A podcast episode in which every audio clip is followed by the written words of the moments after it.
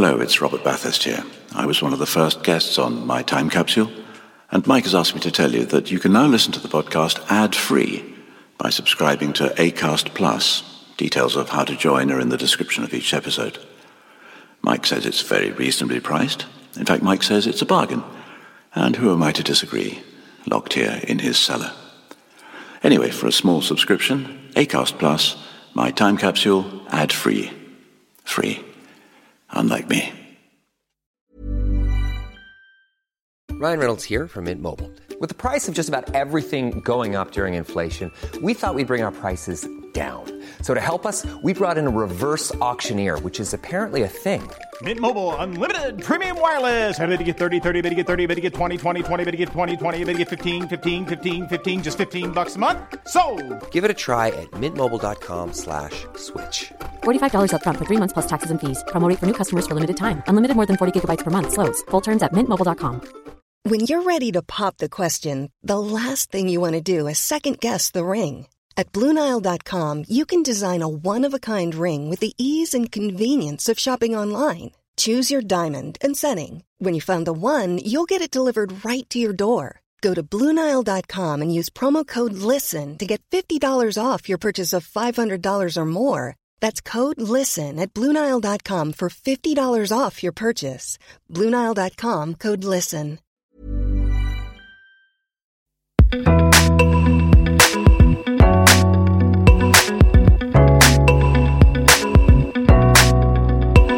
Hello, and welcome to My Time Capsule. I'm Mike Fenton Stevens, and in this podcast, I talk to various people about the five things from their life that they would like to put in a time capsule. Simple.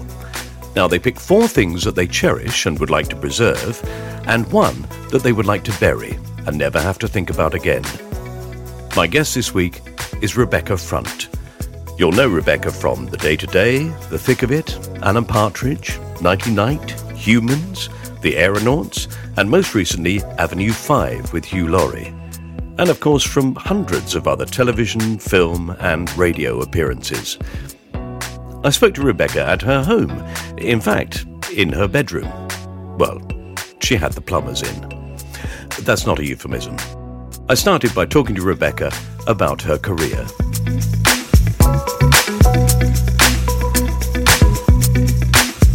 Your career is going brilliantly at the moment, isn't it? Well, you know, you're talking to an actor here, Mike. So Yeah. obviously, as far as I'm concerned, I'm, ne- I'm never going to work again, and it's all a disaster, and everybody else is doing better than me. So yeah, I mean, I, you know what it's like. Yes, I, I don't do. think I've ever, I've ever reached a point in my career when, when I thought, oh, it's all going swimmingly. Yeah. I do remember talking to a, an actress a while ago. I was having lunch with this this friend and she's a bit younger than me, and she said something like, "Oh, you know, I do, I, I cannot wait to get to the point that you're at, you know, where it's all just plain sailing." And I nearly spat my food.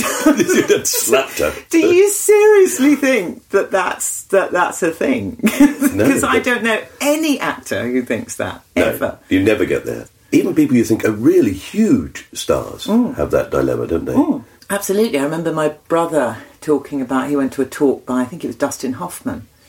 Um, and he said that one of the reasons he directed a film a few years ago was because he felt like, you know, his acting career was, was on the way and it wasn't working out too well. And I mean, you know, what hope is there for the rest of us? Oh no! Excuse me, I'm just going to go and slash my wrist. anyway, there you go. Yeah. So, uh, but no, it's, it's all going very nicely. Thank you very much for mentioning it. I haven't seen the thing that's on uh, Sky. the the mad the mad Mad sci-fi Armando show, Avenue show. Five. I, think I can say this because I'm only obviously in bits of it. I think it's extremely funny and Hmm. extremely clever. I absolutely. I mean, I love Armando's work, and we've both worked with him, obviously. Yes. And um, I, I think. Although we did do the one thing that the BBC rejected. well, this, yeah, yeah, I know, but you know, let's not take that personally. Um, but anyway, yeah, Avenue Five. It's, um, I think it's going to take a little while for people to to get it because it's not Veep, it's not thick of it, it's not politicians in an office swearing at each other.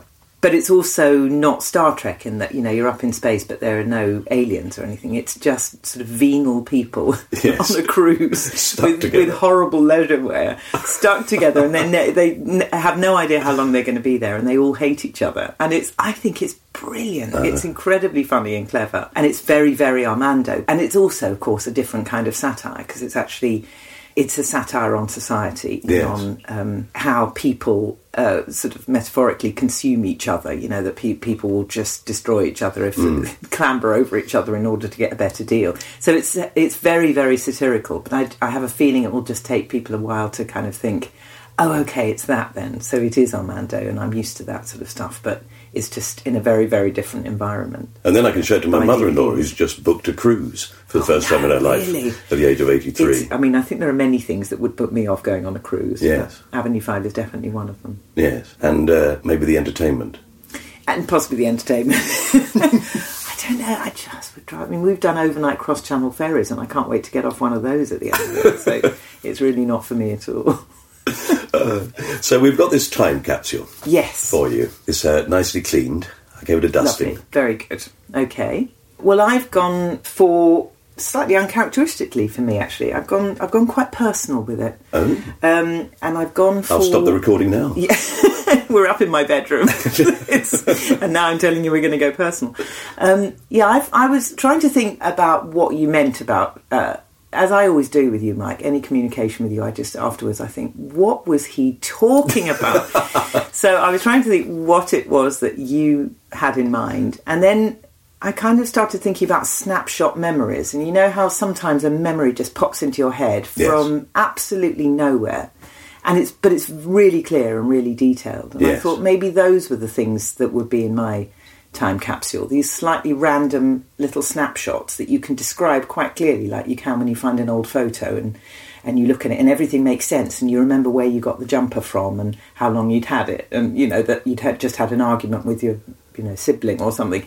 Um, those kind of memories where it's suddenly very very clear. And once I started thinking about that, four or five of them quite quickly popped into my head. Perfect. So I thought they would be things to put in the time capsule. Yes, no, I think that's absolutely right. So should we go through chronologically? Chronologically would work, wouldn't it? Um, so chronologically, then the first one is um, is a childhood one, and I was really surprised actually that this one popped into my head because I'm not. I, I grew up in a Jewish household, and and we never really thought of ourselves as particularly religious. Although I think, with hindsight, we we did a lot of Jewish stuff. We lit candles on Friday nights, and we ate kosher food and things. So I think we were actually probably what people would think of as religious, but we didn't go to synagogue very often. We didn't I didn't think of us as a practicing family. I mean, to this day, if you if you show me a page of Hebrew, I could probably pick out maybe three words of it. You know, I I can stumble through the odd letter, but so I'm not a sort of you know particularly religious Jewish person at all. But one of the first uh, snapshots that popped into my head was of being in synagogue with my family, and I think it was more about the family than the being in synagogue bit we didn't go regularly, but we would always go once or twice a year for the big festivals. And in a very typically Jewish fashion, um, the biggest of big festivals is the most depressing one, which is Yom Kippur, where you starve yourself for 25 hours and don't drink anything and just sit in synagogue for as long as you can tolerate. Everybody's miserable. Everybody has halitosis and it's all quite grim. Um, but oddly, I quite enjoy it. Um, so we would go every year for Yom Kippur and we'd go for Rosh Hashanah, which is the new year, which precedes Yom Kippur. And we'd usually go for two mornings of Rosh Hashanah. And a morning service, by Jewish standards, is relatively uh, concise in that it's a mere four hours long, Oh, whereas great, you know, yeah. Yom Kippur Whizzes by. rattles along at at 17 or something. So, and but in the year running up to my brother's bar mitzvah, we went more regularly. We were going probably most Saturdays because my brother would have to be up to speed with his Hebrew and so on. So we, we just did. And oddly, I quite liked it, I think. I mean, I obviously didn't like it enough to carry on going. I mean, now I'm back to going, going to shul twice a year again. But I think as a kid, I was predisposed to being slightly holier than now anyway. And I quite liked the whole drama of it. I liked the sort of, you know, everybody dressed up smartly and the formality of it, going and Yes. sitting sitting in rows, and the, a great deal of time is spent standing up and intoning and being quite serious and sombre, and then quite a lot of time is spent sitting down with my dad whispering naughty jokes and trying to make everybody laugh because he's got a, a sort of So you were acting a role. yeah, I think maybe that's why I liked it. Yeah, because it was it was the public face of the Front family. Yes. Maybe that is what I liked. And then there'd be other things like the men would always wear prayer shawls. They'd wear these these longs. They'd obviously wear yarmulkes, the, the little skull caps, but they'd also wear these prayer shawls which have um, a bit of embroidery on them, and then they have a fringe at the bottom, a sort of silk fringe. When I was younger, I just used to when I got bored in service. I would sit and plait the fringes at the end of my dad's prayer shawl, and Dad would find thought this was very sweet, you know. So he'd be sitting there, kind of, you know, going oh, in Hebrew, and I'd be just kind of tying knots and then doing like cornrows at the end. At the end of the thing. so that's sort of the snapshot that popped into my head for the time capsule. Is That's me sitting. thing. Next to sitting in a row with my family and, and everybody's slightly dressed up and my mum wishing she hadn't worn high heels and me plaiting the fringes. I, I was uh, I was brought up Catholic, uh, but I think I probably went through the same experience as you, which is that I would go to mass before I went to school in the morning at the Mm. Convent. really? Yes, Every morning. when I was between about the age of thirteen and fifteen, till I discovered girls. Mm. Right. Uh, and then, well, I discovered them, but I couldn't get near them. Right.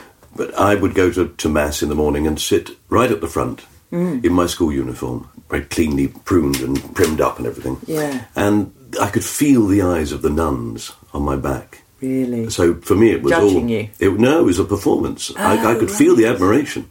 Oh, this beautiful little boy has come here and he's sitting there and he's saying everything so clearly and so That's well. so brilliant. and so, yeah, that whole thing of doing a performance in Performative church. holiness. Yes. Yeah. Not I- feeling holy at all. I really. do. I I think one of my associations with going to synagogue, even now, actually, is because because I like you, I love singing, and there's a lot of singing in Judaism, and um, I could actually manage to keep up with the songs because when you're following the Hebrew in a song, it it moves slower Yes. than if you're trying to read it in a prayer when people tend to rattle through it, and I can't do that. So I could join in with the songs and I could do harmonies and things. And I do, I do remember kind of thinking, I'm not sure how much this is holy and how much is actually just me showing off that I can do harmonies. Yeah. And then thinking, well, if I believe in God, then maybe it was God who taught me to do the harmonies, so that's are. okay then. You're paying I'll him do back. them even louder now. Show off even more. And I'll spend longer doing my hair. Yes, yeah, and putting my posh clothes on. Oh, but yeah, there is. I mean, of course, there is an element, and I think there always was in group religion of people wearing their Sunday best, and people showing the best, their best face. And there's that wonderful thing, isn't there, in Father Ted, the the couple in that that dreadfully sort of abusive marriage, Yeah. who stop hitting each other the minute the priest walks in. Ah, father! oh, it's so good to see you, father. And I love that that side of it. You know that we all know that actually what we present in church or in synagogue or whatever is is in no way reflective of the way we actually live our lives. No, no. In in, in a Catholic mass uh, every Sunday, the church would empty of men immediately after communion. Mm. So once they actually got the bread and they had eaten the body of Christ Mm. and therefore been blessed. That was good enough for them, Straight and, the and in fact, they quite often would have a little slight taste of sherry at that point, and that would immediately make them rush to the pub. Right. So all the men would go, and they would go straight to the pub, and then the women would come out afterwards and hang around the priest like like Beatles fans. Yeah. Yeah, that all sounds very familiar. I think ultimately it's, It's all the same the world over. Yes. Oh, that's lovely. So let's take that. That's a gorgeous moment. Lovely. So you can sit with your mum and dad and your yeah. brother. Plaiting the fringes on. Plaiting on fringes. Dad's, Dad's Right. special. So what's your second item? My second one. Okay, this would be quite quite different, um, but it's it's one that you will definitely associate with. We talked a minute ago about singing, and I've done a couple of musicals, not not a huge number, but uh, but I've always loved musical theatre and always sort of dreamt of being in a musical. And then some years ago, and this was oh gosh, probably about 25, 30 years ago, something like that. I had the opportunity to meet Sam Mendes after a recording of something. I'd done a TV show and Sam was there. And I introduced myself to him afterwards. And in a slightly kind of post show, I've just downed a glass of wine and I'm feeling a bit sort of silly. I just kind of went, Oh, I love everything you've done and I just love to be in something of yours.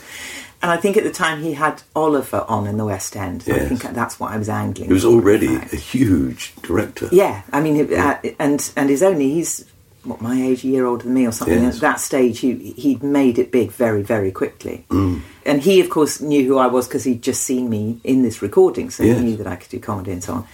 So we had this brief chat, and he said, "Oh yeah, well, I, you know, I know your work, and it'd be great to work with you." And I said, "And I sing as well."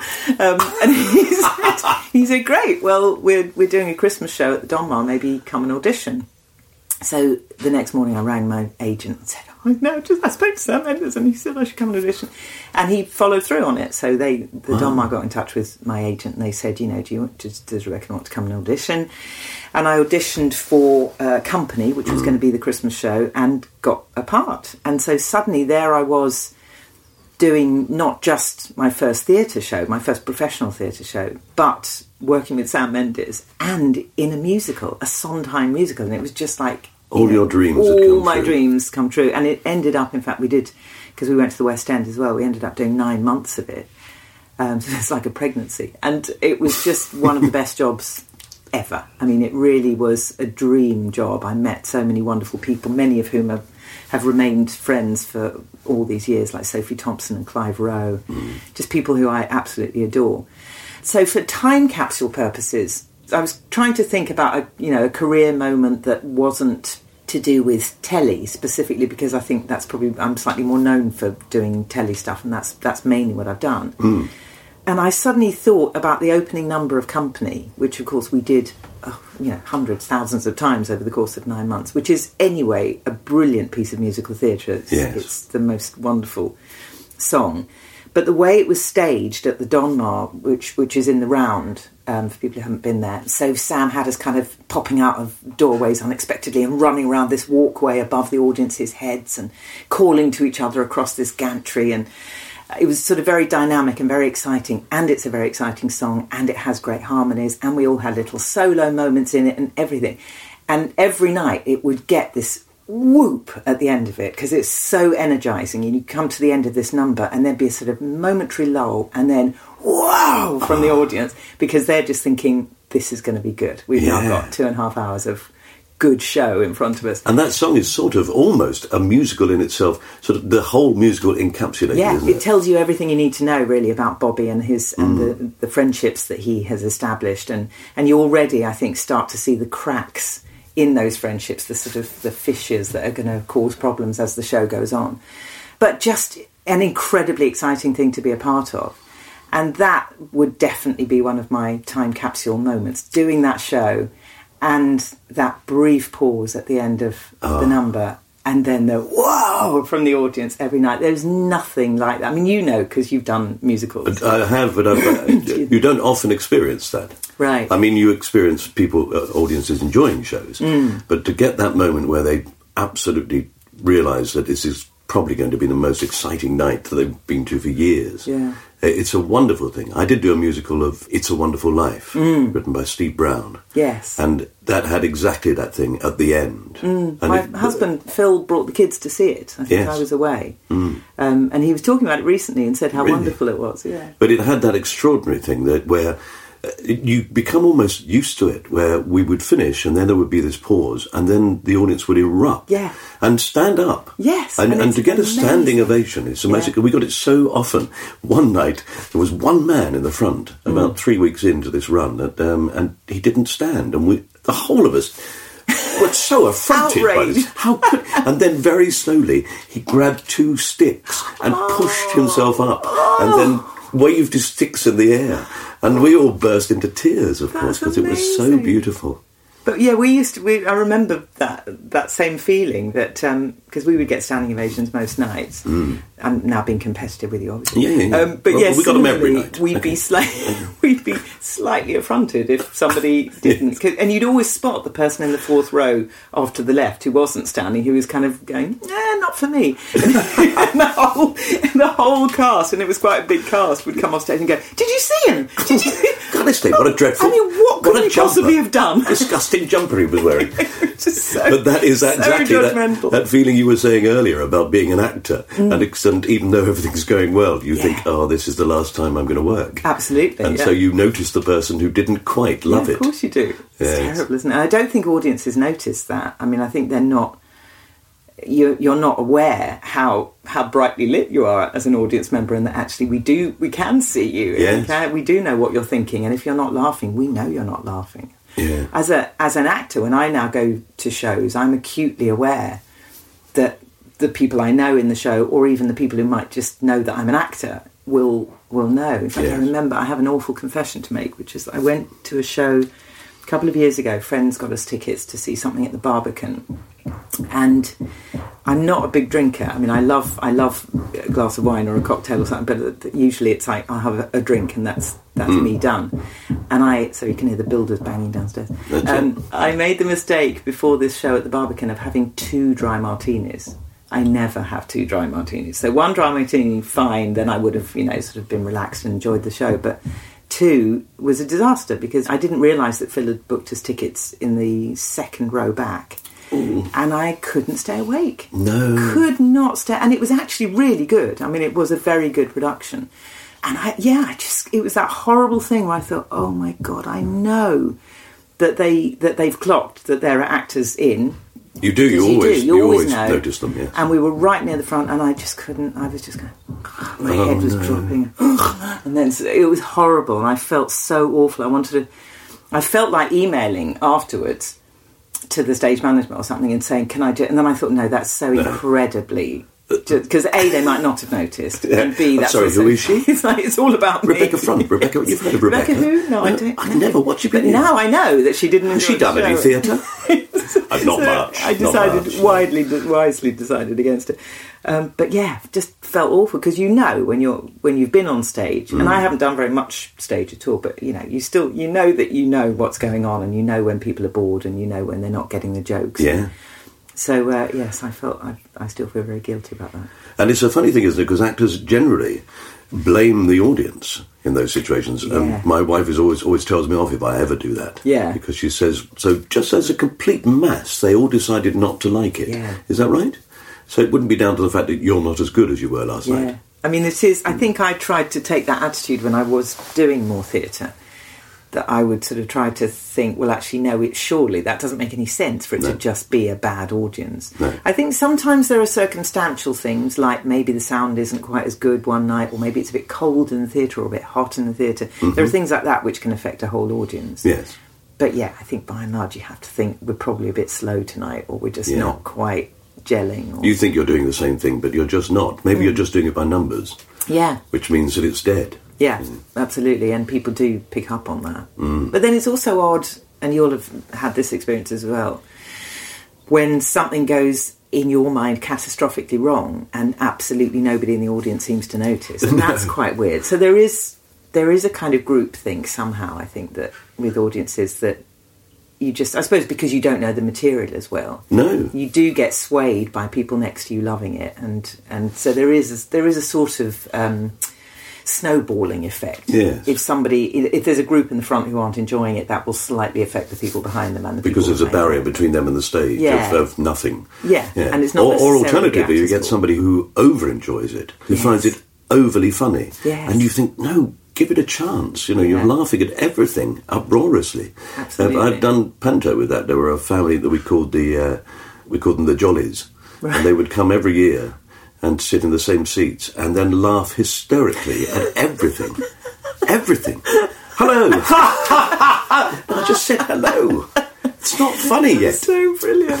And you can't ban them, can you? No. You're enjoying this too much, you bastards. It- they eventually stopped coming when the, the uh, comic in the show just went, What is wrong with you people? You laugh at everything. I mean, it'd be great fun to be in your house. You said, Yeah, so, oh, look, the dog's dead. Ha ha ha ha. Hang on, I've got cancer. Ha ha ha. This is in a panto. Oh he just God. lost it. Really? Yeah, and they, He never came but they did laugh hysterically at him taking the Mickey out of them, and so did the rest of the audience because they realised that finally we were admitting that I know these people are a pain. Oh my goodness. We had the reverse thing once years ago when I was in a double act with Sean Ed William. We used to do these um, these sketch and musical shows. And in very, very small fringe venues, you know, and of course you really want people to laugh in that. You know, you really, really need to create an environment where people feel safe to laugh because you're very exposed in a venue like that. Um, and I remember inviting a friend of ours from who we knew from university, who was a lovely guy, but he had a slightly odd sense of humour, and he took our work very seriously. He was quite a serious guy himself, and he was very much of the opinion that our sketch show was art. It was it was you know a creative process, and people needed to be quite reverential towards it. He was very respectful to it. And I remember realizing it was a terrible mistake to have got him a free ticket and sat him in the front row. Because every time people laughed, he'd turn around and glare at them. like, do you mind? They've, they've spent ages crafting this. There's a beautifully written joke. and you've just completely you've squashed it now because you laughed too soon and he really it just it squashed the whole oh, show no. flat and we knew from about the beginning of the first sketch we thought oh we're in trouble here Big We're mistake. in terrible trouble and people were kind of glaring and nudging each other Why did you marry him? you know i wanted to be taken seriously mike what can i say Oh, fantastic! So we're going to take that that beautiful uh, weighted silence Yes. before the explosion of the audience. Yes. and that's in there. and can we, can we allow the explosion of the audience as well because otherwise You it could just be a horrible We're going to then do, do one of those terrible BBC fades where it just, Yes, it just yeah. disappears away. But you'll get the start of it. Okay, 'Cause you that's know, right. So you can sit there and have that tension, that moment. Is it going to happen? Yes. Yes, it's happened again. Yes, that's all I want. Basically, if you can just give me the applause, I'll take that in the time capsule. I'm quite happy with just a Okay. soundtrack of some applause. Just going on Yeah. and on and on. Oh no, please, please, I can't bow And anymore. occasional voices of people going, "Isn't she amazing?" That's, I'd be quite happy with that. I'll put together a tape and send it to you. Good, thank you. Oh, fantastic. So we move on to number three. We the do. Um, third item you would like to lock in this time capsule. Yes. Okay. Well, well, let's let's go quiet with it then. Let's Mm-hmm. go um, because we've just been sitting in an audience, so we need to get out and get some fresh air. And we now uh, have a dog, as you know, Mm-hmm. um, and rarely an interview goes by when I don't mention this dog because I'm obsessed with him. He's the love of my life. Um, but anyway, the reason we now have a dog because I was not a dog person at all. I'm not, you know, I didn't grow up with dogs for years and years and years. I would just say I'm not a big fan. If anything, I'm slightly scared of them. They're a bit yappy. I don't quite get them. They jump at you. So I really wasn't a big fan. And what changed was that our friends Martin and Sue, who live down in Somerset, we spend a lot of time with them. Yeah. Um, they got a dog, and Sue, like me, was not a dog person. In fact, she used to be quite sneery about other people in Somerset who had their dog with them. Um, you know, wherever so people would sort of turn up at the house and say, "Oh, can we bring the dog in?" And Sue would think, "Oh, really? Really? bloody," And um, so No, I'm with her. so I well, I always was as well. And then when they got a dog, um, I kind of thought, oh, this is interesting. I wonder what's what's persuaded them. And she clearly had gone quite dewy-eyed very quickly about their dog, who was called Monty, and he was a lurcher.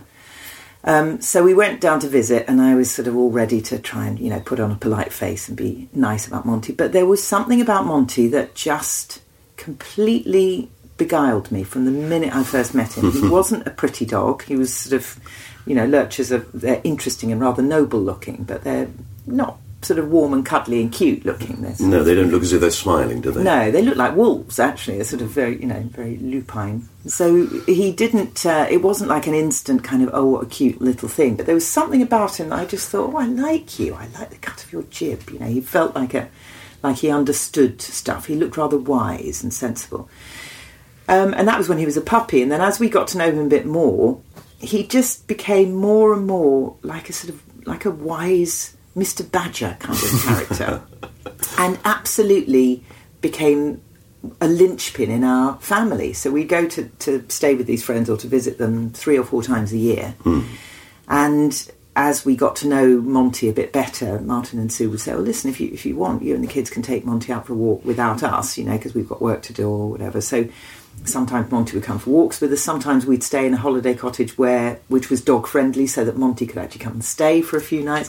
And Monty became our sort of surrogate dog. And as far as the kids were concerned, Tilly. Um, like me, I think was a little bit nervous at the beginning, and then grew to just absolutely love him. Ollie developed this bond with him where he genuinely would say, "I think Monty is is sort of my brother. He's my, my dog brother." He just had this absolute cast iron bond with Monty. They understood each other. They there was just there was a real sense of, you know, I don't believe in reincarnation, but if I did, Monty undoubtedly would have would have been connected to Ollie in some way. So anyway, Monty became a sort of massive part of our lives. Um, and that's why ultimately we decided a few years ago, because the kids have been nagging and nagging, and, and we sort of thought, you know what, maybe we should get a dog because maybe we need that in our lives. Maybe that would be a wonderful thing to come home from work every day and have this creature who's just desperate to see you. And it has been. It's proved to be um, kind of life changing. It's just a wonderful thing.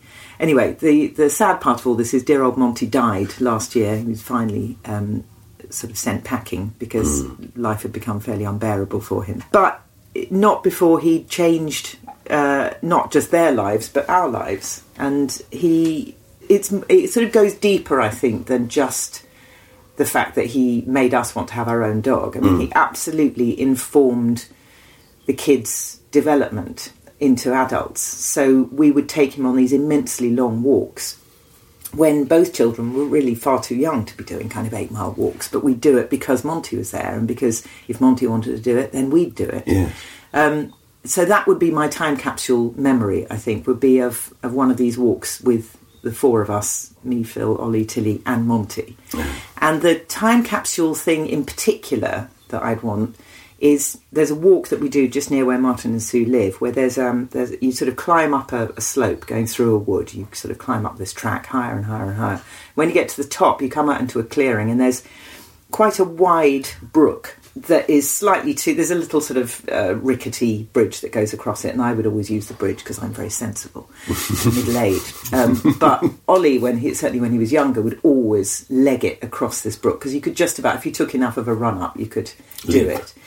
And Monty, being a lurcher, would do this as if it was it was like watching Nureyev. It was the most beautiful balletic thing to just see him running without any there's no sense of him planning you know i need a bit of a run up or anything. He'd just he'd run and then he'd take off and he'd sus- be suspended for a second in midair and then he'd just very gently land and glide off and then ollie would follow him and that would be my snapshot i think is of monty in midair and ollie about to launch himself and me on the rickety bridge going ollie be careful it would be that it would be that moment because of course uh, inevitably there were one or two times when ollie misjudged it It's- ended up, you know, with one leg completely With only four miles to go. yeah, exactly. Absolutely drenched and covered in mud. Children do have an affinity with animals that we are reticent to allow to happen, I think, as mm. adults. You become more guarded. Yeah. But children will just uh, take them straight in. And then My, my children, uh, their grandparents had a, my wife's parents had a dog called Sam, which mm. was a golden retriever. It was a lovely dog, very gentle, and they do have that face that looks as if it's sort of slightly smirking all the time, you know, and, and slightly apologetic. And Yeah. they, they put their head down and say, sorry, sorry, I didn't mean to bump into you. Yeah, And that, yeah. I remember that moment exactly with my children going for a walk, and they were too small, and they were. My daughter was holding the lead, and the dog got to the point where it would normally be let off the lead and run into the mm. field, and it was so excited that it ran, but she hadn't taken it off the lead, and it dragged her along the ground, and then for days afterwards, Sam just followed her around and just sort of kept going up behind her and just putting his head right down and. In a way, almost subjugating himself to Oh, her that's so as an apology. Yeah. And he, he, he just didn't forget it. Mm. And that's extraordinary, isn't it? He felt so guilty. That's oh my God, I didn't mean to do that. I'm so sorry. I'm so Yes. sorry. You could almost hear the voice in his head. That's incredibly touching. It really is. Yeah. No, they are. I mean, I remember coming back from one of these walks with Monty. It was a fairly short walk until he was quite little at that time. And somewhere along the walk, she and Ollie had had a little falling out about something really stupid, you know, like a Brothers and sisters. yeah, like a sweet or something. I don't know. You know, some Yeah. really silly something and nothing. But she got quite bothered about it. Um, and we went back. We took the dog back to Martin and Susan. We sat down for a cup of tea until he was. She wasn't crying, but she was just a bit quiet because she'd had a bit of you know a bit of a falling out. And Monty just knew, and he whereas he would normally tend to gravitate more towards Ollie, he just wouldn't leave her side. No. and kept sort of going and putting his chin on her lap. And and it was incredibly touching. He just absolutely knew there's something not right here. Don't know what it is but that that one the little one with the curls she's she's not right today so I better look after her. Another thing that Monty used to do which again all dogs do I think I you know certainly our, our Bailey does it when you're on a walk if somebody's lagging behind Monty would always try and round you all up so Yeah. he'd get to the top of a hill and then he'd run back and make sure that the next person and the next person and the next person would all get to the top. Stay together, stay together. Move forward until There are lupines coming. that. Yes, you lupine vulpines. Yes. So he was very sort of protective that way. But when you've got small children or even sort of young teenagers who are who are just getting to that point where they're thinking, "What is the point of this walk? What is the point of it? Why are you making me do this on a Sunday afternoon when I could be indoors watching telly?" Um, that's enchanting to have this animal, Yes. this non-verbal creature. Going, I need you. I need you for me to enjoy this walk. I need you here now. So come on, I'm kind of, I'm going to run back down this hill and get you and bring you up to the top of the hill with me. And it never failed. And now they still, I'm glad to say that you know they're 18 and 21, um, our kids, and uh, they love nothing better than going on a walk. It's, it's all, I think, as a result of, of Monty and this sheer, unadulterated joy of being with him. Imagine trying to persuade them to do that as teenagers with no dog. Yeah, It's not going to work, is it? absolutely. That's right. Well, like it would work with Tilly as she got older when we go shopping. So we We're going to walk to the shops. Up, yeah, we could clock up Oh, quite a coming, big I'm step coming. count going Yeah. shopping. In fact, I once wrote a piece for. I was asked to do a travel piece for um, for a newspaper, um, and I said, "Oh, you know, I'd quite like to do a sort of walking holiday thing." And they said, "Yeah, that sounds good." And then I thought, I know what would be great because they were offering. They were saying things like, "Do you want to go to Sydney? You know, do you want to?" Wow. And I was thinking, no, I don't like flying very much. I'll do something a bit closer to home. Um, and then I suddenly thought, I know what I'll do.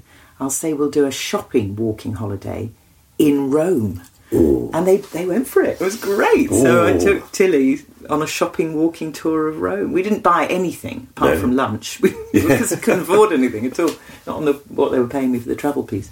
Um, but it was brilliant. We just did we did about seven miles walking every day for three days. But we walked around the forum and we walked around the shops and we walked around, you know, just Rome. And it was really, really good fun. It's great, isn't it, Rome, for that? Yeah. You can just walk around it. Yeah. Although I made the mistake of remembering from my teenage years that the Appian Way was accessible from the centre of Rome. Right. And I persuaded my wife that this was the case. And so we started walking. And 15 miles later, Yes. we finally reached the cobbles. Yes, So we've had exactly the same experience with Shoned, my old double act partner. We did exactly the same thing years ago, Shoned and her husband and, and me and Phil. And Shoned was going, It's the Appian Way! It's the Appian Way, we've got to do it. And exactly that, after about five miles, we were all going, Okay, we are so done with this. it's boiling hot. It's Taxi! August. Taxi! There are no taxis. No, no. We're now just stuck on this path. There's nothing here. we might as well be on the North Circular. And I absolutely remembered it as a as a young man, seeing the Appian Way go off up into the into the hills. you Happy know. children skipping about. And you think, it "Oh, this is it fantastic. It's a, it's a genuine Roman road. There are great slabs and it goes away. Just like you used to draw it with the slice through it at school. Yes, yeah, that's right. the slice through it. I know exactly what You you, know what I mean by that? Yeah, I think I've still got those exercise books. Oh, my word. dear. Oh, well, lovely Monty. Lovely Monty. Monty. I can picture him now. It's Oh, just. he's he's just a uh, he's a dream dog. We were terribly upset when when dear old Monty left us last year, and and we did really genuinely feel like we'd lost our dog, even though he wasn't. He was never No. ours. He was always Martin and Sue's. But he had a just a particular bond, I think, with with our family because we'd spent so much time with him. Mm. Well, we're going to put Monty leaping the brook. Yes. With Ollie jumping behind him and you being slightly pensive Yes. on the bridge. Yeah, That's that it. gives Uh, that might be the, my next play. Pensive on the bridge. Oh yeah, I like that. Mm. Can I play pensive? Yes, I'll be the bridge. In it goes into the time capsule. So that's three things we've had. Very now. good. We're rattling through them. Before we go on to the next item, here's a quick advert. We'll be back in a minute.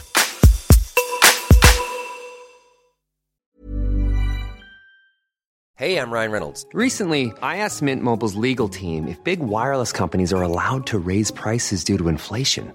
They said yes. And then when I asked if raising prices technically violates those onerous two year contracts, they said, What the f are you talking about, you insane Hollywood ass?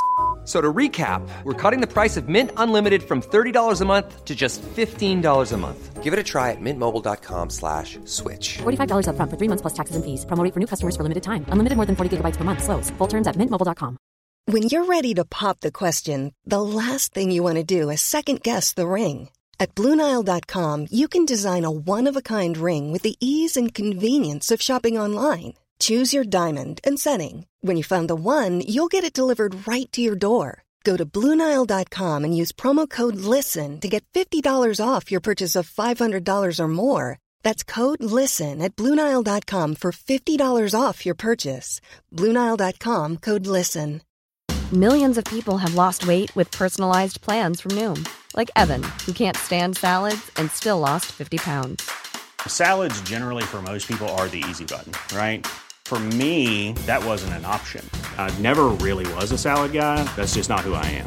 But Noom worked for me. Get your personalized plan today at Noom.com. Real Noom user compensated to provide their story. In four weeks, the typical Noom user can expect to lose one to two pounds per week. Individual results may vary. Okay, we're back. Let's find out the thing that Rebecca would really like to get rid of by burying it in the time capsule. So yes, negative snapshot um, for the time capsule.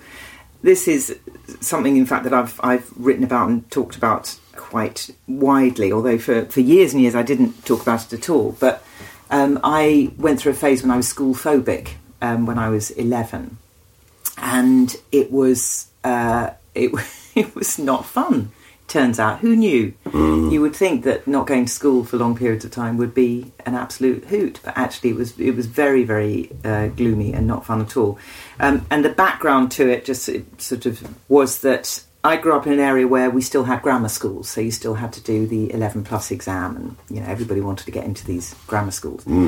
Um, and I was lucky enough to to get into one of the local grammar schools. There were two. There was one that was a little bit further away from home, and that was the one every. It was a girls' grammar, and all the girls wanted to go there. It was very considered a very very prestigious school, and I I got a place there, so that was brilliant. So then, in the summer holiday running up to that, I was all excited about going, and I had my uniform and everything. We went off to Yorkshire for the summer holiday, and we it was a very hot day, and we went for a picnic by the banks of a river, the River Wharfe I think it was. And my dad and my brother were paddling in the river, and my dad got his foot caught, he thinks, in the roots of a tree, and there was obviously a kind of whirlpool created by the root system of this tree, and he lost his balance trying to pull his foot out and and almost drowned. I mean, it was by the time he was pulled out of the river, he was barely conscious. So it really was touch and go. Whether you know, for, there was a, a moment when I think everybody on the riverbank thought he was dead. Um, you So- witnessed this. And we saw it. My mum and I were sitting with the picnic stuff. And we could see my brother in the distance kind of waving at us. Uh, well, they were both waving. And then we noticed it was just Jem waving. And then we realised he wasn't. And it really was like the, the Stevie Smith thing. He wasn't waving. Dad was drowning.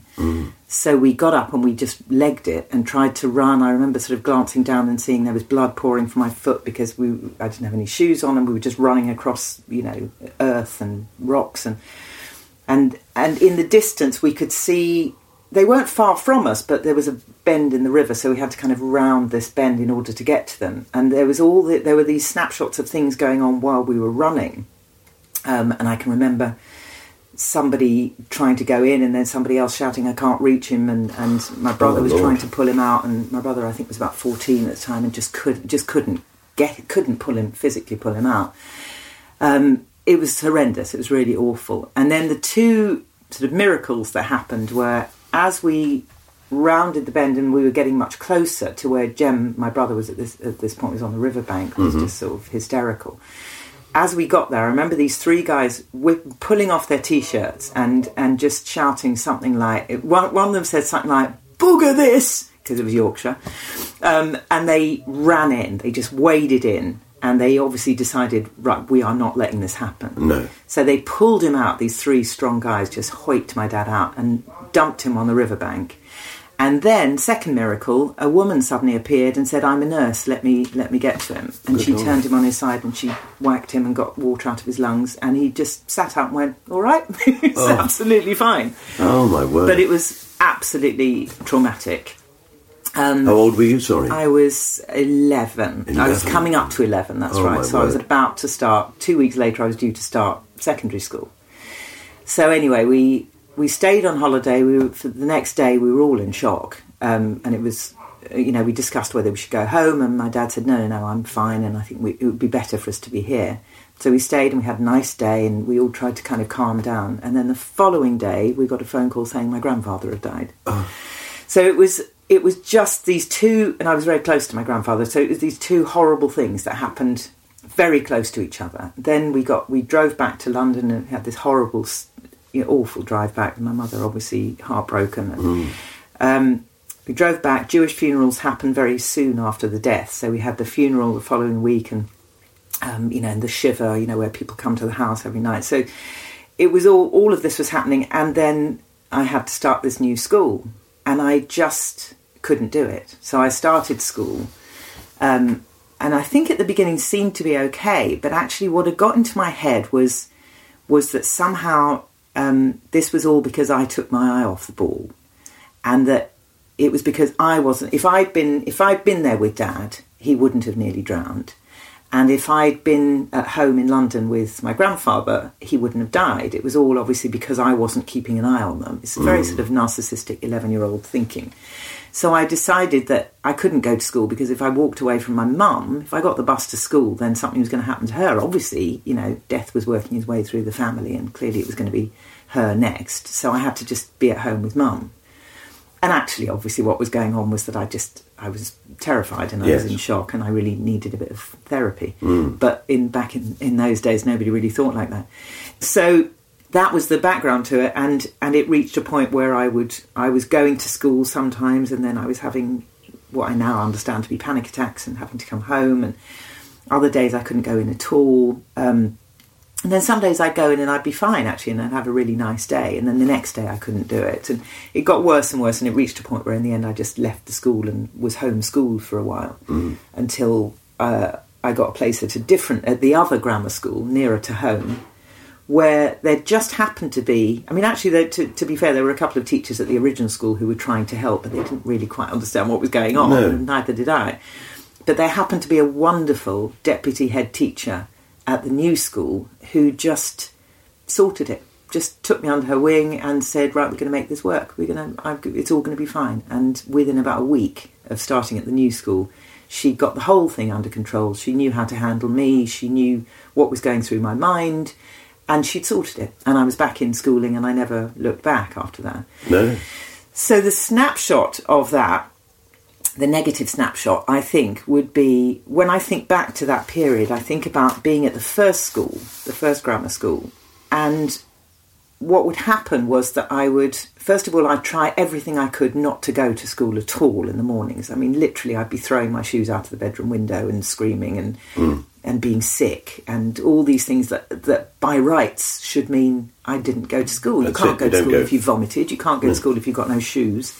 So I'd be doing all that kind of stuff in, in a you know hysterical manner. This wasn't calculating. This was just me thinking, I can't do this. You can't make me do this. Um, but sometimes, somehow, miraculously, they my parents would get me to the school, and they'd walk me in, and then my, then I'd get sort of swept up in that thing of being around my friends, and that that would be okay.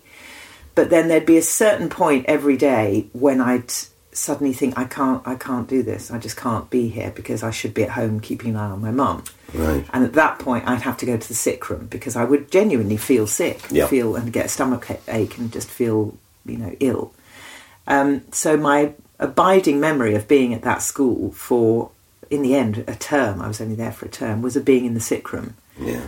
and they put me in there, and I'd just kind of lie on this couch, and there'd be a clock, and I'd be looking at the clock, watching the seconds ticking away, and there was nothing to do, and I was bored, but I was also feeling sick and feeling terrified, and hmm.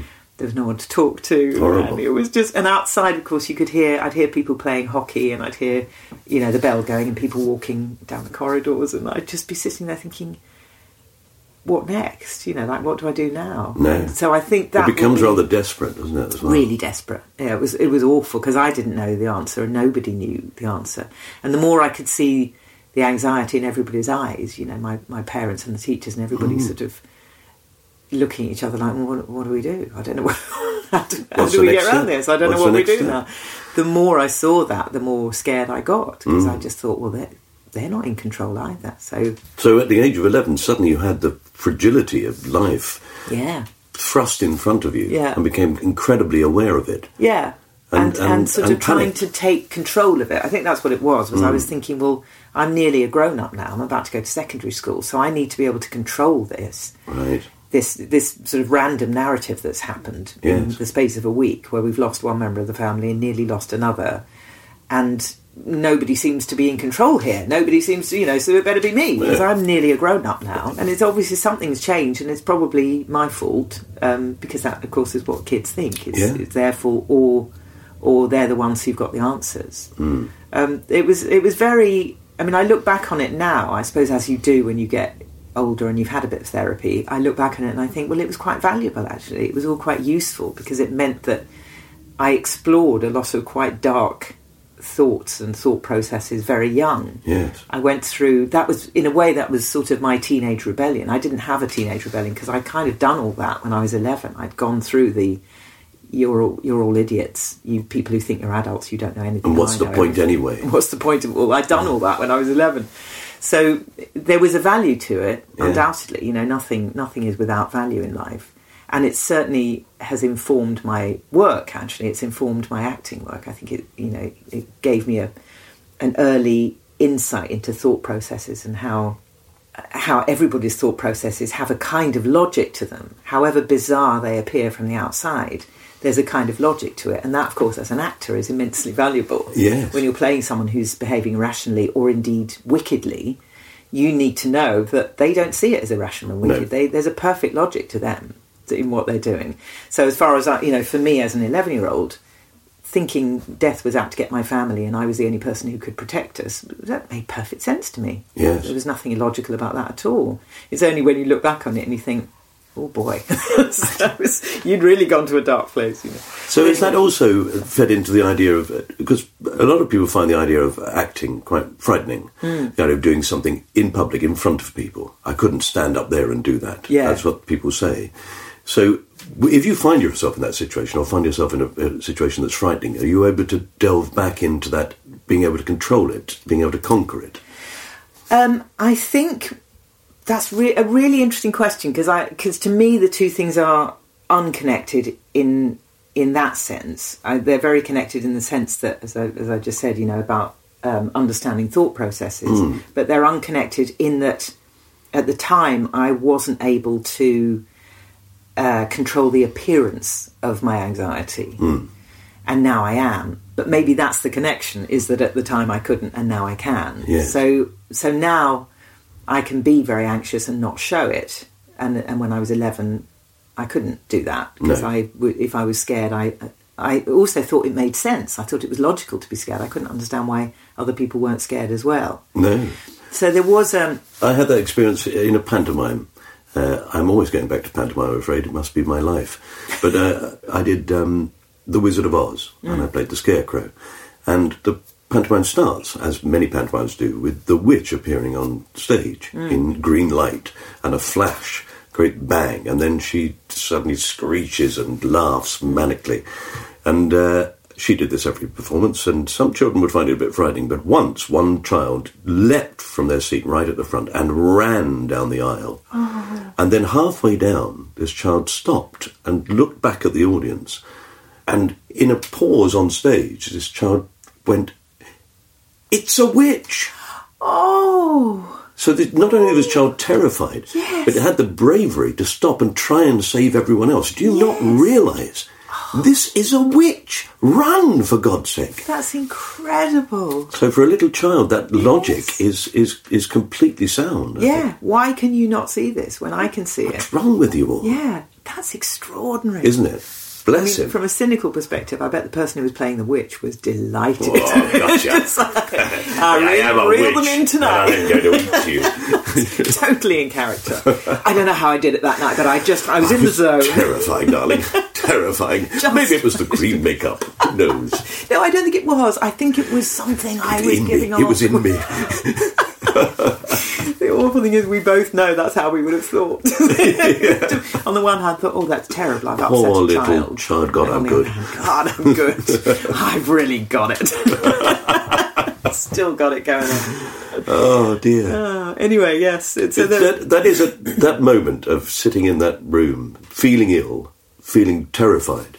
It's a horrible thing. Mm. Yeah. I mean, you really want to take you as a little eleven-year-old girl and just cuddle you and just say, "Oh, it's it's, all right. okay." It's not your fault." yeah. I think Which, of course, is what that um, the deputy headmistress did eventually. Yeah, she did. Well, she she did this brilliant thing where she um, when I I went for my interview at the next school, um, they'd already you know they offered me a place, but they obviously kind of wanted to know what what had gone on. You know why why this person had gone to this school that everybody regarded as a better school and was suddenly sort of And refusing failed. to go, and it was so she and the head teacher kind of called called me in and with my mum and they and I was already in tears because I was already thinking I'm not going to be able to do this.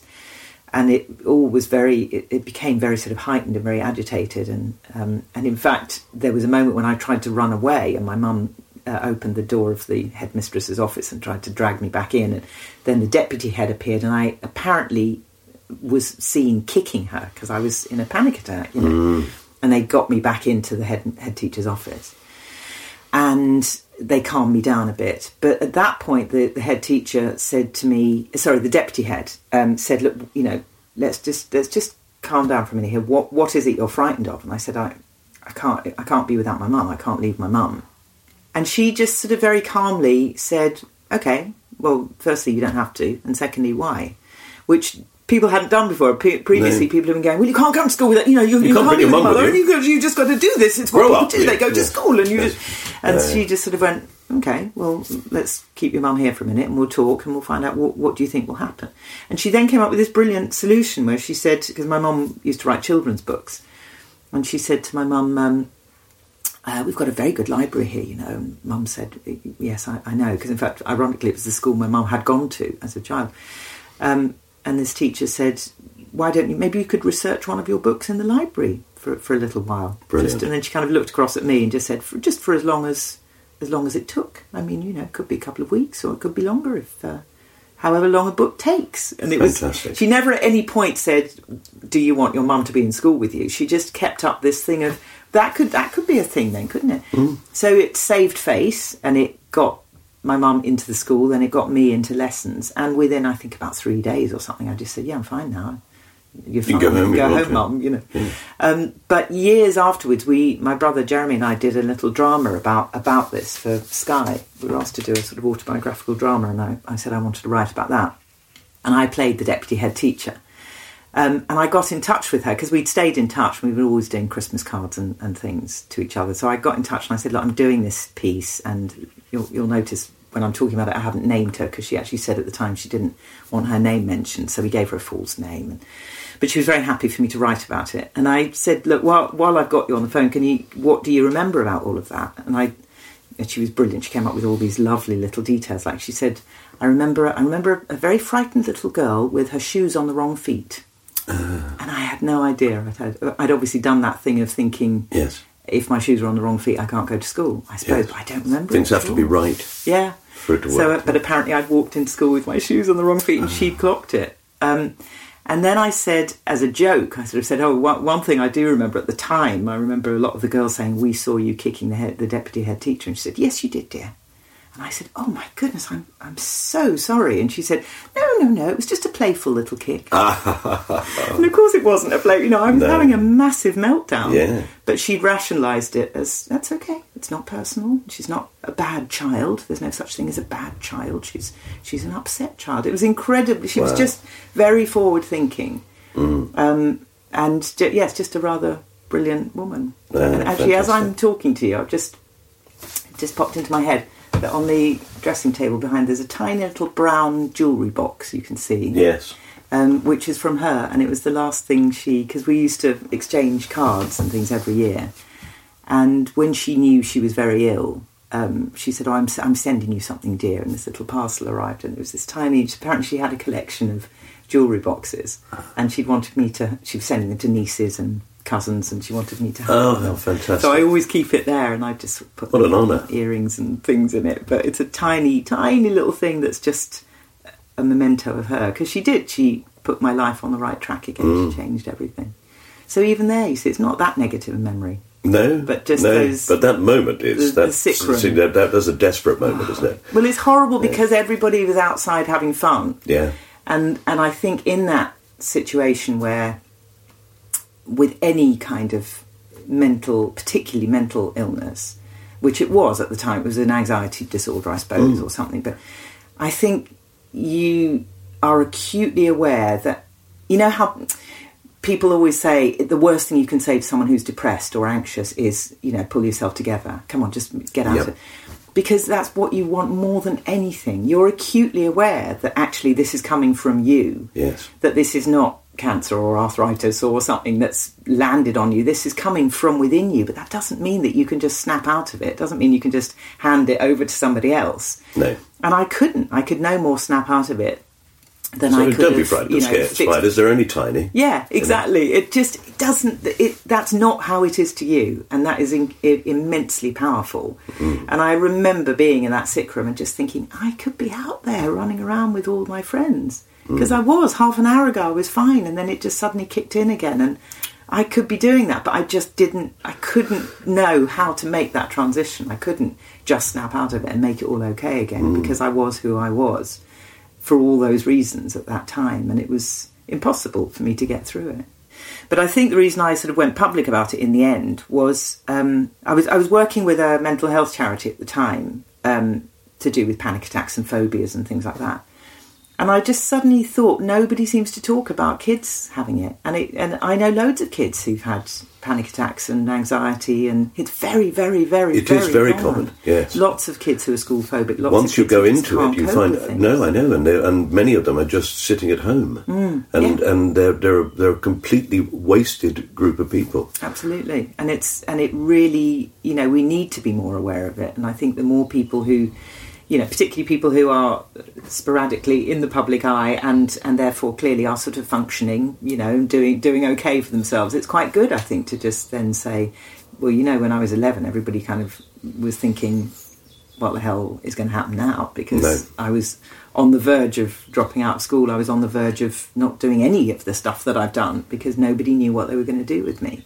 So I think it's important to say to people, it's okay, it's all right. There's a there's a future in this. There is a future. You just can't see it at the moment, No. and that's all right. And you need to try not to be, you know, obsessing about that because that's something else to worry about. Particularly for those this poor children know who actually you will be fine. Yeah, those poor children who actually go to the point where they really see no future for themselves. Mm. yeah. and that's an awful thing. Absolutely, and again is is horribly common. So Mm. it's really really important. I think if you can to sort of go, it's, it's okay. Just just take a step back here because no no one's asking you to snap out of it, but just do be aware you will not always be like this. It will get better. Yes. So let's take your poor little eleven-year-old Yeah. self sitting in the sick room with a ticking clock. I know. Oh, Horrible. Oh no, I can't. Oh, it's so awful to It's picture horrid, it. isn't it? Yes. All right. Let's lock it in the time yeah. capsule. Yeah, It's send it away. We never think about that again. Gone. And let's go for a nice positive one. Yes. Come on. Your final item. Um, so positive one uh, would really be right up to date, and and it involves you actually and your lovely family.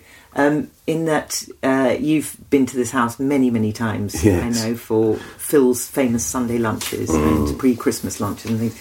So Phil, my husband, is a fantastic cook and an incredibly keen cook and host. He loves it. He's he's not he's not someone who kind of has to show off his cooking and therefore obsesses about it and gets stressed. He just loves having people round a kitchen table, having a drink and eating food that he's prepared and and having a good time. He absolutely lives for it. This Yes, is I've seen him cater to great force. crowds of Yeah, people so easily, 25 people. whilst having conversations with everybody Yeah. and drinking wine and being it's, so it's easy. It's an extraordinary thing that he can do and I can't do.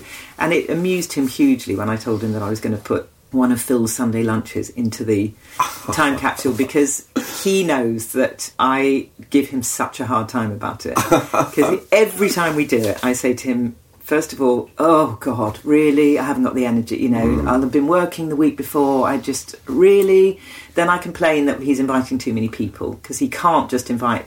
You know, I, to me, just get two people round and we'll have a nice quiet lunch. But no, it ends up being. Well, I've got another few couples and their, their kids are in town, so we've got you know. Yeah. So it- it's only fifteen. I don't know what the problem is. Oh, the audience of the show I saw.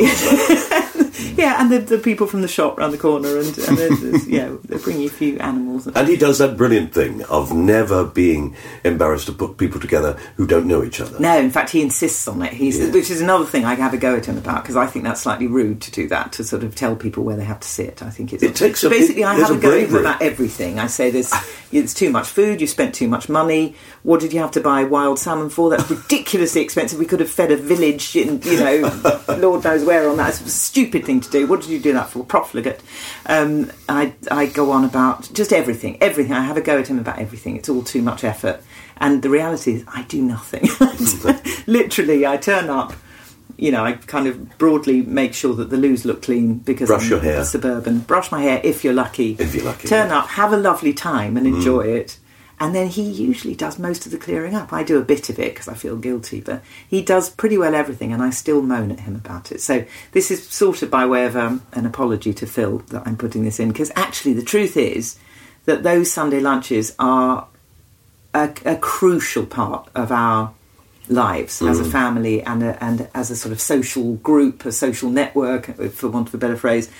I think it's helped our kids to become the people that they are because they've been surrounded by a mismatched group of people, you know, almost every Sunday for, throughout their childhood. They've been expected to, you know, join in and behave and get on with people and tell stories and laugh at other people's stories. And, And they do. They don't do that thing of just going off and playing on the iPad. no, They're- I mean they do. They will. uh, When they were younger, they would. uh, You know, most of the kids would peel off after lunch and they would go and sit. and watch- watch a video or something. But they'd. Um, but no, they were. You know, both kids will ask questions and they'll listen um, and enjoy s- people's stories. And it's meant, I think, that as they got older, they're much more socialised than I think I probably was at that age. They can kind of mix with anybody and fit in with anybody, and and I think they kind of enjoy it. Certainly, Ollie is, is very sociable and, and really loves it. I think Tilly's probably slightly more like me.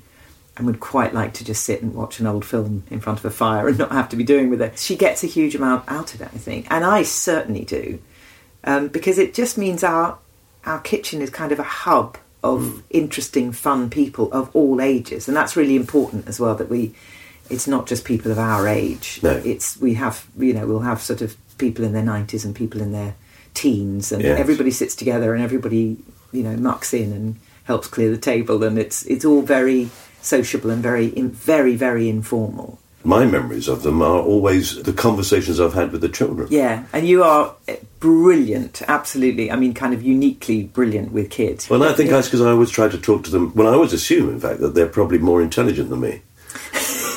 That's brilliant, yes. And almost certainly true, because kids true, are like I said. ferociously wise and Yes. intelligent. And they will see the world in a way that is much clearer Mm. than your sort of befuddled, so called educated idea of the world. I remember my son, as a very young boy, just finding him sitting in the living room, coming in and, and realizing that he'd watched the six o'clock news and was very upset by it. And I said, What's, what, Are you all right? What's the matter? And he said, They killed someone. And I said, what, wh- Who did? They said, In America, they, they killed him. And I realised that there'd been a report about a man who'd been on death row, being executed.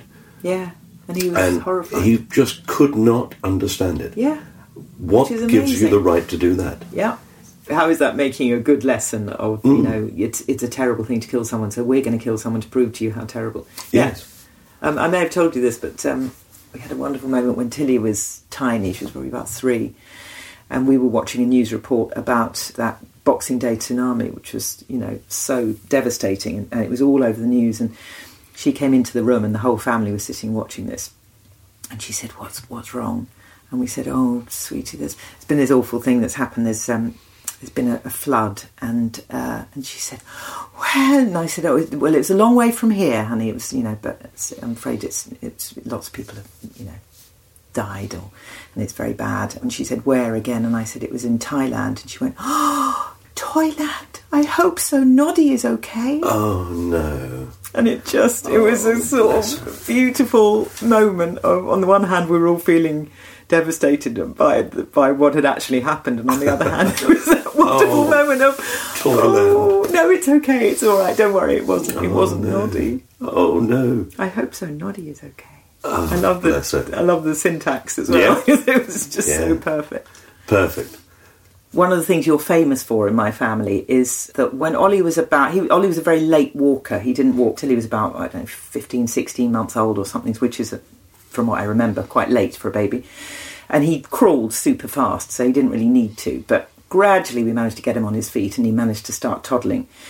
And then Phil went away on a business trip, and I got offered a radio job down on a, which we were going to record on a farm in Worcestershire, and you were there. Yes. But I only took it because I knew you were there, and I thought, okay, well, if Mike's there, he'll help me look after Ollie, and that'll be fine. So you travelled down with me, I remember. Yes. And looked after Ollie in the car while I was driving.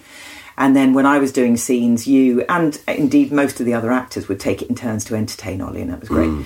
And Ollie, as I say, had just learnt to walk, so he was just sort of, you know, doing doing his little sort of toddling about, and everybody was quite enchanted by that. And it's great. And then we drove home again, and Phil came back from his business trip. And the next day, the first day he was back, Phil said, "What's happened to Ollie's walking?" And I said, "Oh, he's still walking." And he said, "No, look, he's doing this weird walk." And you taught him to to walk like a gorilla or something. So he just learnt to walk. He'd finally learnt to walk, Mike. And And you, it ta- you taught him this thing where his arms were sort of like kind of Mr. Gumby from Monty Python. His arms were stretched out straight, and he was kind of leaning forward and jutting his jaw out and doing this. It's brilliant, hilarious, but absolutely not appropriate walk. We're going to put him in nursery. Not and now. it was all down to you. and I remember just look, watching him walk across the room and then looking at Phil and just going, "It'll be Mike." I, just, dear. I just knew it was you. Yeah. Um, yes, I've done that with too many people's children. I just think that actually, if, if it's fun, then it can't be wrong. You Yeah, know, I mean, and it's, it wasn't. He's fine now. I mean, he's at Yeah. university now. He does still walk. Walk like a gorilla. It's But, fantastic. but they, they love it there. It's it's, a, it's a conversation piece. he became an anthropologist. yes, and it's all down to you. anyway, so Sunday lunch, big Sunday lunches, lots of noisy conversation, lots of actors' anecdotes. Your husband in his apron at the at the stove. apron, yeah, and me doing virtually nothing, just sitting there and you know having a glass of champagne and smiling at everybody and, and enabling the odd anecdote. Um, but yeah, I do. Don't tell Phil that. Don't ever let Phil listen to this. But No. I do actually now love it, really love it, and think it's a kind of crucial linchpin of our family life. So, And I don't blame you. It's I've always loved it. oh, well, that's good to know. We can tell him that bit, Yeah. just not not the bit about me enjoying it. Oh, fantastic. So, Rebecca, thank you so much Thank for, you very, for very letting much. me into your bedroom. Um, what should we do now? I don't know. I mean, we've got this got this big bed. I, I can't think what we could do. Okay, I'm going to stop the recording now. Restoration comedy now.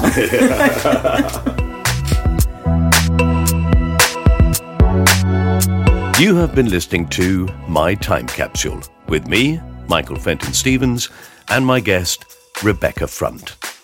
This program was produced and edited by John Fenton Stevens, and the music was by Past the Peas Music.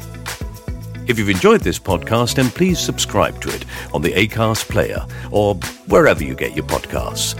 And you can follow us and find behind the scenes photos and extra content on Twitter, Instagram, and Facebook at MyTCPod. Or you can follow me on Twitter at Fenton Stevens. My Time Capsule is a cast off production.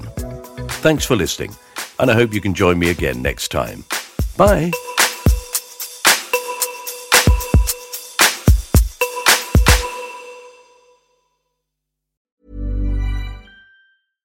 Mom deserves the best, and there's no better place to shop for Mother's Day than Whole Foods Market. They're your destination for unbeatable savings, from premium gifts to show-stopping flowers and irresistible desserts. Start by saving 33% with Prime on all body care and candles. Then get a 15-stem bunch of tulips for just $9.99 each with Prime. Round out Mom's menu with festive rosé, irresistible berry chantilly cake, and more special treats. Come celebrate Mother's Day at Whole Foods Market. Hey, it's Danny Pellegrino from Everything Iconic.